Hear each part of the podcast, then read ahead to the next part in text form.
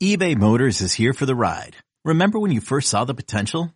And then through some elbow grease, fresh installs, and a whole lot of love, you transformed one hundred thousand miles and a body full of rust into a drive that's all your own. Look to your left. Look to your right. It's official. No one's got a ride like this. There's nothing else that sounds like, feels like, or looks like the set of wheels in your garage. With over one hundred twenty-two million parts, you can make sure your number one ride or die stays running smoothly, so there's no limit to how far you can take it. Brake kits, turbochargers, engines, exhaust kits, roof racks, L E D headlights, bumpers, whatever your baby needs, eBay Motors has it. And with eBay Guaranteed Fit, it's guaranteed to fit your ride the first time, every time, or your money back. Plus at these prices, well, you're burning rubber, not cash. Keep your ride or die alive at ebay motors dot com. Eligible items only. Exclusions apply.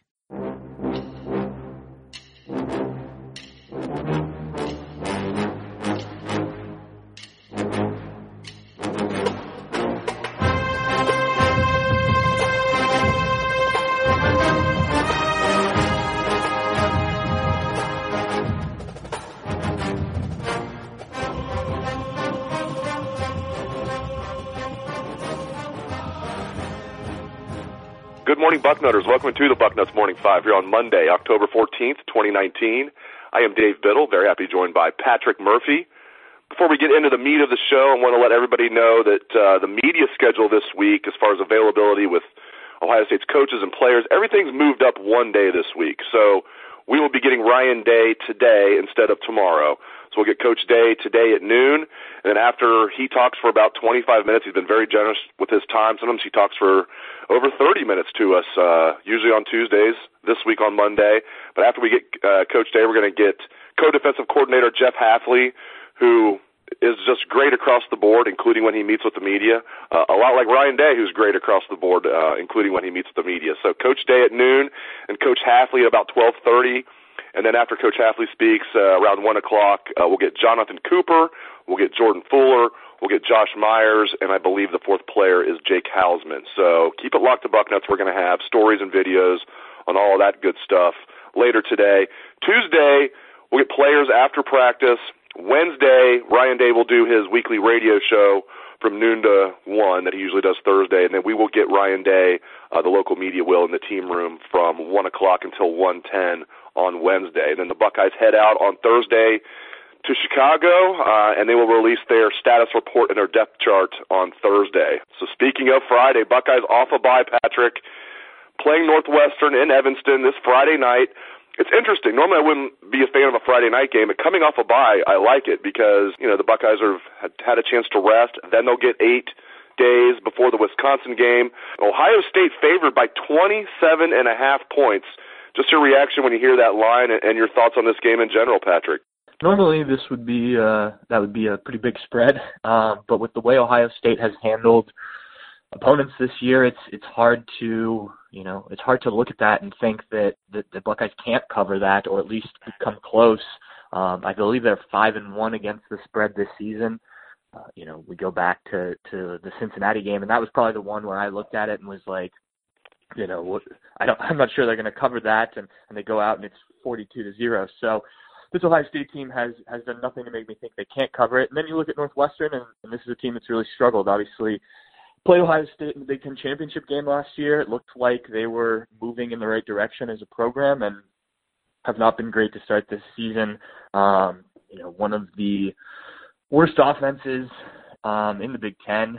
And, uh, you know, Hunter Johnson came over from Clemson. That has not worked at quarterback. Um, this team just struggles to move the ball. We've obviously seen what Ohio State's defense can do to good offenses.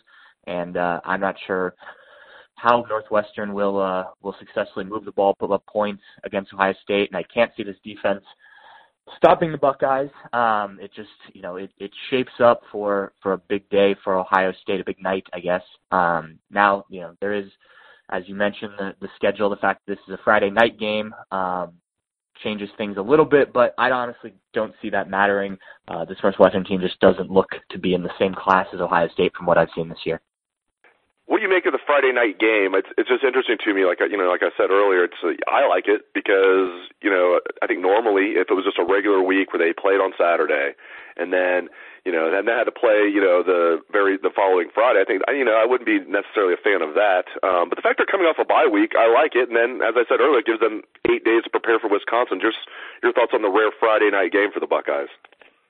I do think it's strange. You know, as athletes, you get into quite a routine um, going through the game week and whatnot.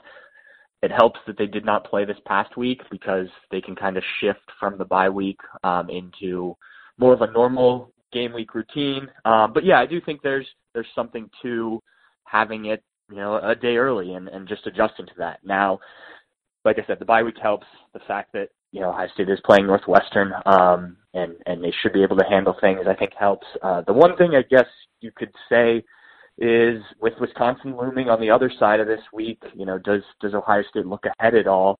Um, that doesn't affect the day of the week, but um, you know, that that's my one concern is, is do they look past this team a little bit? I don't think they will. I think Ryan Day will have this Buckeye team ready to go, um, and maybe the fact that it is a Friday night game, you know, kind of grabs their attention a little bit more. So maybe that's that part of it helps Ohio State stay focused. But yeah, it is weird, just you know, shifting everything up a day. Um, You know, college football on a Friday is not my favorite thing in the world just because of, of the tradition of Friday night high school football. But if you got to do it every couple of years or, or whatever it is, then, uh, you know, this is the way to do it. Going to Northwestern in a night game, uh, you know, I, I think they'll be fine with it. But it is a little strange, like I said. Yeah, I like it. Um, you know, a little, little change up. And it gives us now we have three Saturdays during, I'm just going to, you know, from a selfish uh sports writer who covers college football standpoint, gives us three Saturdays during the college football season to watch college football games, the two bye weeks that Ohio State has, and then the day after, um, you know, this Friday's game. So um, I personally like it. So we'll get to more team stuff in a minute. I do want to talk about the new recruit, uh, Ryan Watts, four-star corner, uh, committed to Ohio State yesterday. A young man out of Texas. Uh, the, the rich continue to get richer. Ohio State number three recruiting class in the country, now twenty-four strong in this class. Uh, big, tall. Uh, I mean, he's he's even tall. I mean, we got you know, there's there's guys now you would say are tall corners like Jeff Okuda and Sean Wade. He's even a little taller than Sean Wade. He's listed at six two and a half. Now, sometimes what they're listed at in high school, shockingly to everybody out there, might not be exactly what they're listed at when they get to college. But a lot of these kids now are, are you know, they're measured at, at combines and things like that. So. I don't know. The point is, man, this this twenty twenty recruiting class was already excellent, and it just got better with Ryan Watts, Patrick. Absolutely. Like you said, the rich get richer. And credit to Jeff Hafley, credit to this this Buckeye staff for, for going out and getting this kid who was committed to Oklahoma, uh, decommitted, I believe, a couple weeks ago, made a visit to Ohio State. Um, you know, like you said, a, a big physical corner, um, guy who's who's already very good in the pass game, defending the pass, from my understanding. We'll have to improve somewhat when it comes to defending the run, but when he gets to Ohio State, gets in the strength training program and, and whatnot, um, that, that shouldn't be difficult given his, his physical abilities. Um, this is the type of guy that Ohio State, you know, everybody wants, but Ohio State has done a very good job of going out and getting um, and, you know, find another one, another kid out of Texas, which continues that pipeline um, from Columbus. So, yeah, this is this is another big get for the Buckeyes. Um, a nice nice addition on a Sunday afternoon, Sunday evening. Uh, yeah, and, and like you said, I think that's the perfect way to describe it. The rich get richer. Um, Ohio State adds another talented defensive back prospect for this twenty twenty class. Well, look at middle linebacker. We talked about it throughout the offseason, what might happen. Um, you know, I thought Taraja Mitchell might be a guy that would emerge there. He's been banged up, and yeah. Before that he was moved to outside linebacker anyway. Um, and I think when he's been in there, you know, he's he's looked good. You know, before he got hurt, um, Malik Harrison is just so good. You're not going to take Malik Harrison off the field. That, that young man will be playing in the N F L for years. Uh, we talk a lot about Okuda and Chase Young for, you know, with good reason. But Malik Harrison is also going to be taken, no, probably not first round, but I bet he'll be like a second round pick, third at worst of the draft um, this coming April. Uh, but I do want to look at middle linebacker Patrick. Um, Baron Browning and Tuf Borland, they've been splitting snaps to a certain degree.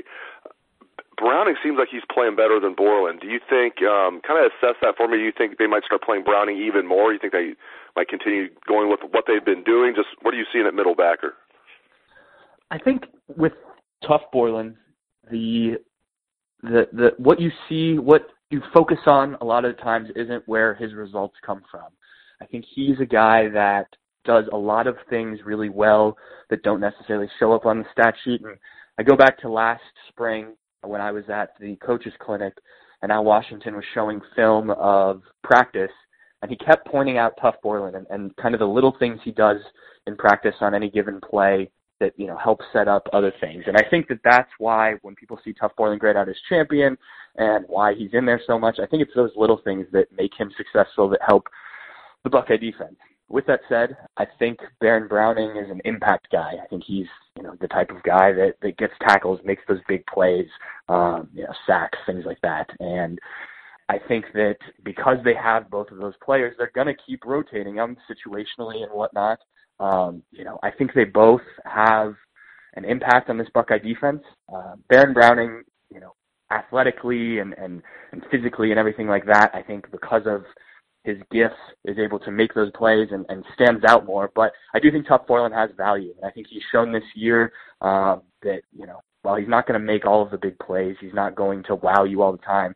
I think there is value in, in what he does, what he brings, and, and we didn't even touch on the leadership side of things. You know, he's obviously a captain, um, one of, if not the leader of the defense. So I think they continue to to rotate those guys. Um, I know people will complain about Tuf Borland and, and, and what he does or what he doesn't do, but he certainly has a value out there. They wouldn't have him on the field if they didn't, especially with a guy like Baron Browning um, able to step into the game. But, you know, so far with this defense, it's worked. I don't know why you would, would make changes unless something pops up that, uh, that you don't expect. But I think they keep rotating those two. I think that uh, both guys give you something, even if it doesn't always show up on the stat sheet.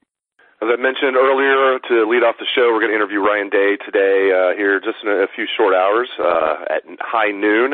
Um, you know, maybe it's too early to say this, but this is what we do. Uh, we analyze, we, you know, make predictions, we sometimes throw stuff against the wall and see what sticks. Um, but Ryan Day, Patrick, to me, he seems to check every box, and I just am so impressed with him. I also get that we're six games into his head coaching career, because I'm not counting the three games last year when he was interim head coach. I mean, he could have done a great job during those three games, and Ohio State could have went in a different direction. You know, this it, the job didn't really become his till December. And I think since then, with everything he's done, putting his staff together, um, the way he's knocking it out with recruiting, even things like that people probably don't care about outside of us, the way he handles the media, um, obviously the way he handles the team is paramount, the way they're playing. Um, Just six games into his head coaching career, but I could not be more impressed with him across the board. Uh, just your thoughts. I completely agree. Uh, you know, I was impressed with him with the way he handled things last year. Um, obviously, the way he, he ran the offense as quarterbacks coach and offensive coordinator, but he stepped into this role and it's it's been seamless. I mean, you know, just any sort of struggles we envisioned, um, you know, going from a, a legend, a rock star like Urban Meyer to a guy who was really unproven as a head coach, as you mentioned, only had three games of experience. Um, any concern about that quickly went out the window when you saw this Ohio State team, um, you know, and, he, and even last spring, the way he handled, you know, running that and, and getting this team ready for the year, hiring his staff. I mean, he's just, he's hit home runs so far and everything. And like you said, it's only six games in, but you know, Ohio State's ranked number four in the country for a reason. Um, you know, you could argue that they should be even higher. And, uh, you know, I think we were waiting to see what this team would be like on the field after believing that Ryan Day had a very successful off season, and six games in, they've, they've done nothing but impress. So, um, I think he's been great. I think Ohio State's in a very good situation with him running the program. Um, you know, I think he does things the right way. I think people like to work for him. I know people like to work for him. I know the players are really enjoying um, how he's running the program, and, and obviously they're winning on the field. So, so far, like you said, six games, six and zero. Um, you know, dominating opponents. There's been very few struggles. So uh, I, I don't know how you give him anything but an A plus so far with with how he's started off his tenure as Ohio State's head coach. Great stuff from Patrick Murphy. Really appreciate it, Patrick. And thank you to all listeners for tuning into the show. I appreciate that as well. Let's hear that Buckeye swag, best damn band in the land.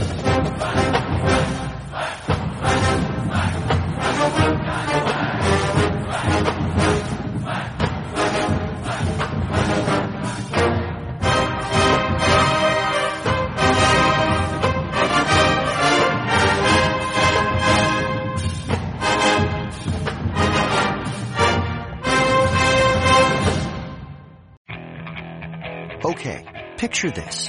It's Friday afternoon when a thought hits you. I can waste another weekend doing the same old whatever, or I can conquer it. I can hop into my all-new Hyundai Santa Fe and hit the road. Any road. The steeper, the better. Because my all-new Santa Fe is available with H Trek all-wheel drive, so I can hit the trail without a worry in the world. Heck, with three rows and best-in-class rear cargo space, I can pack the whole family in with all our gear. We've got available dual wireless charging for our phones, so we'll never lose touch with civilization, and we won't lose touch with the primordial power of Mother Earth. So which is it?